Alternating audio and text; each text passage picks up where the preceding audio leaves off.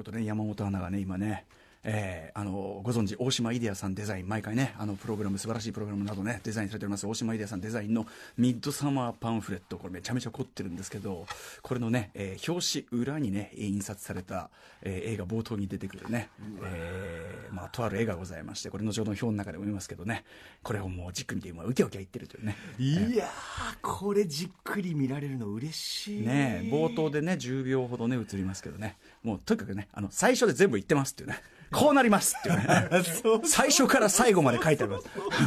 うん、やっぱ今回ねあのアリアスターさんのインタビューとセットで聞くとねその特に今回の作品の、まあ、非常にこう、まあ、運命論的というのかな、うん、あのそういう作品のイズムというのかな。もう全部決まってますよっていう感じね、えー、それがまあ最初から出てくる。そしてそれ詳しく見れるのはこのパンフでこのパンフ本当買いですよこれ。すごいですよね。1ページ1ページなんか破ったようなというかこうなんていうの？端っこのところがうにうになったようなね作りになってこういうの作るの大変なんじゃない？これだってこれは、うん、ノートのねこの縁のね、はい、側が。大島さんのだからその作品に対するこう理解と愛を非常にね、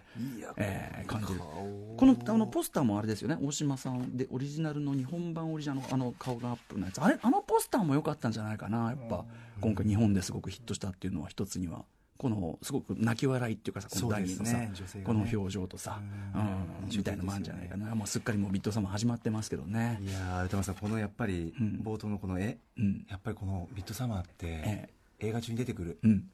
絵ってポイントだし面白いですよ、ね、いっぱいね、まあ、その絵絵がもうその最初に「はいこれからこうなりますよっていうのを全部ね言ってくれちゃうっていうところがまあ一つミソというかね。人物が映っていて、ええ、その背景にどんな絵があるのかっていうのを見てほしいなと思背景とかね、まあ、あと途中その布のね飾られたやつがありますけどね、うん、あんな絵描く？あんな絵描く？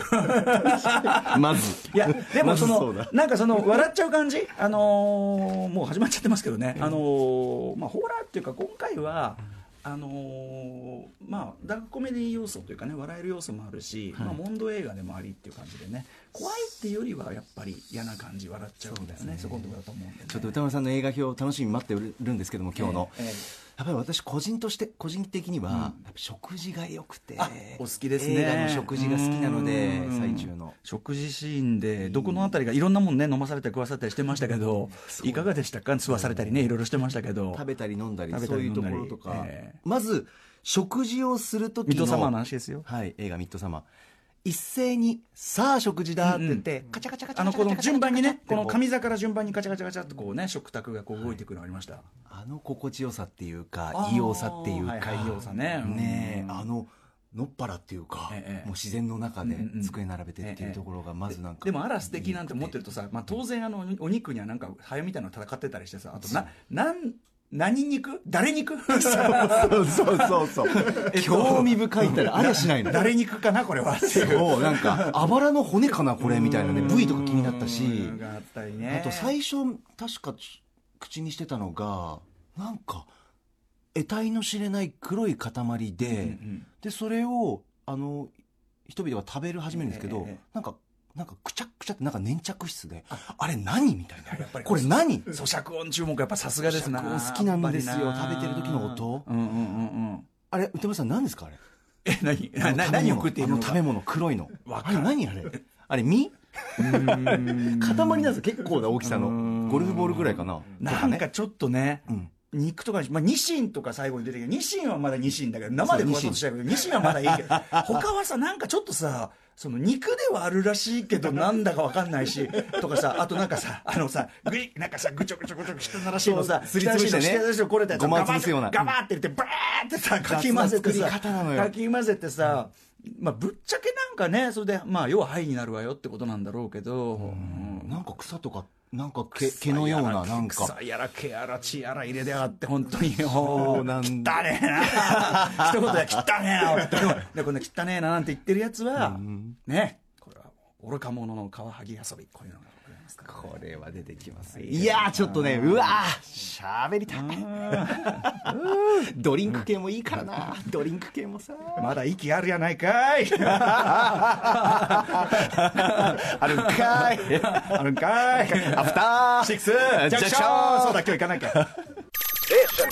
3月27日金曜日時刻は6時5分でございます。ラジオでお聞きの方もラジコでお聞きの方もこんばんは。TBS ラジオキーステーションにお送りしているカルチャーキュレーションプログラムアフターシックスジャンクション通称アトロックパーソナリティは私ラップグループライムスターの歌村です。そして本日のパートナーは？金曜パートナー TBS アナウンサーの山本貴明です。はいということで、まあ、世の中的にね、まあ、いよいよその本格的にちょっとね週末はね、えーお出かけを控えてくださいなというね、えー要請があって、はい。えーまあちょっとねここは正念場だというのももちろん分かりますしね、だから、まあ、我々の要望としては、やっぱその、もちろんね、感染のスピードを抑える、でその間に、そのやっぱり医療体制をね、なんとか整えてほしいですよね、その特に重篤化した方があのちゃんと受けられる、十分なあれを受けられるものさえ整っていれば最悪。ってことじゃないですか、はい。うん、だからやっぱもういよいよその酸素ボンベだなんだの話になあとそのあの消毒液とかもなんか意外とその今回のコロナとは別にやっぱ普段からその医療現場とかいろんなんで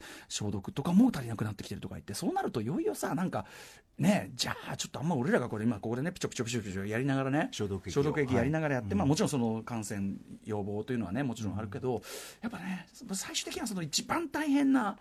人というかね、えーに届かないと意味ないなというふうに思ってだましてそのあのやっぱりまあこれはねよく言われてることですけど本当にあの買い占め的なことはね、本当に慎んでいただきたいものでございますというね、そんなこと、そんなことで並べば並ぶほど人口密度上がって、元も子もねえと思うんだけどっていうねなん。か本末転倒ですもんね、気もしますけど、まあ、そんなことは私が言うまでもないですな。でですね、まあ、そんな中、ちょっと申し訳ないんですが、えー、明日3月28日、えー、ですね、えー、予定通り、えー、あ、ああの、イベントは中止になりました。ライブイベントは、えっ、と、東京ドームホールでのイベントは中止させていただきましたが、えー、R31 ライムスタークラシック総選挙を、えー、配信形式でやりますと言いましたが、こちらは、えー、やらせていただきます。えー、生配信、えー、from、えー、R- R31 ライムスタークラシック総選挙生配信、from スタジオの、あ supported by、ガレキ、ガレキさんといつもサポートいただいているね、会社、えーサポートいただきます。で、えー放送いたします。これ3月28日午後6時からニコニコ生放送にて放送いたしますと。はいで、えー5時、ごめんなさい、えー午後5時から、午後5時からです。はいえーニコニコ生放送で、えーっと、我々が、まあ、デビュー以来 CD をリリースして以来、えー昨年末までにリリースしてきた、えー一応ライムスター名義の正式曲、えー全206曲の中から、皆さんの投票で決まった人気トップ40の発表スタジオライブを披露ということになっております。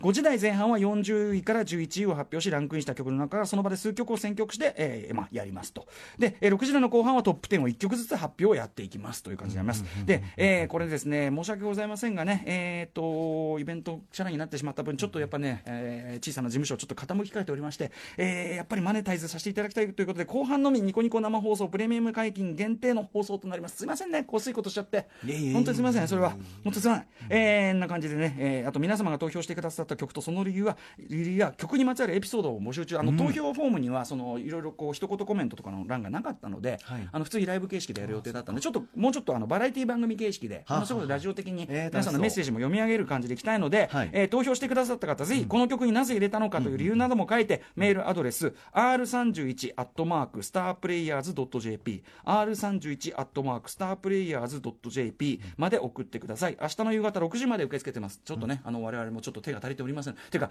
できるだけスタジオもな、もちろんその密室でやりますけど、ええ。あの、本当に万全を期して、あの、まあ、消毒をいろいろこまめにしたりとか、はい。まあ、検温もしますし、はい、あの、いろんな形で配慮しながらの放送とさせていただきますので、ちょっとね、すみませんね、こんな時に外出ね、控えろっていう時に、あれな、まあ、おお宅で見ていただくエンターテインメントでもそうですし、あともうこれ以上ちょっとね、あの、ライムスターファンの皆さんちょっとがっかりさせるわけにはいかないということで、えー決行させていただくことにしました。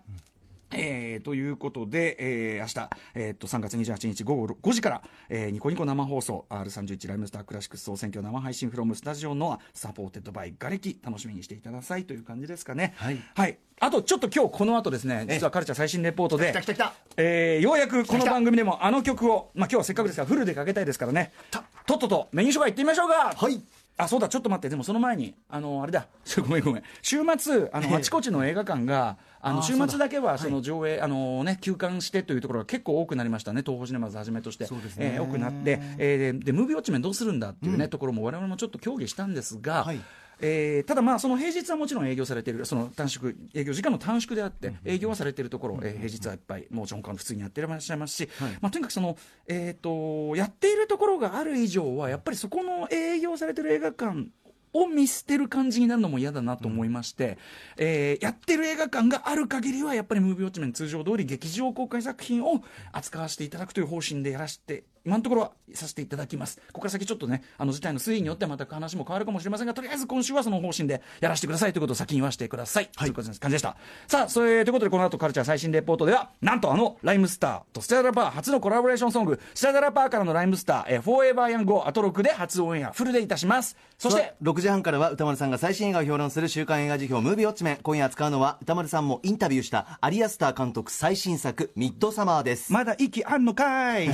えー、そして7時からのミュージックズのライブダイレクトは番組初登場シンガーソングライター、えー、松室誠也さんのスタジオライブです。8時からはアトロキフューチャーパスト映像コレクターでビデオ考古学者のコンバットレクさんベテラン放送作家劇作家の瀬能正夫さんとお二人で、えー、今週の番組内容を振り返ります。また8時台後半は今夜が金曜日最後の放送来週からお引越しします。栄転します東京上野クリニックプレゼンツ成瀬ここみプルルンハニートラップお送りします。成瀬さんはいつもこれあのバラ色にスタンバイしながら聞いてるんですけど本当にラジオうまいっすねね。素晴らしいですパーソナリティだと思うわ、ぜひお聞きください、はい、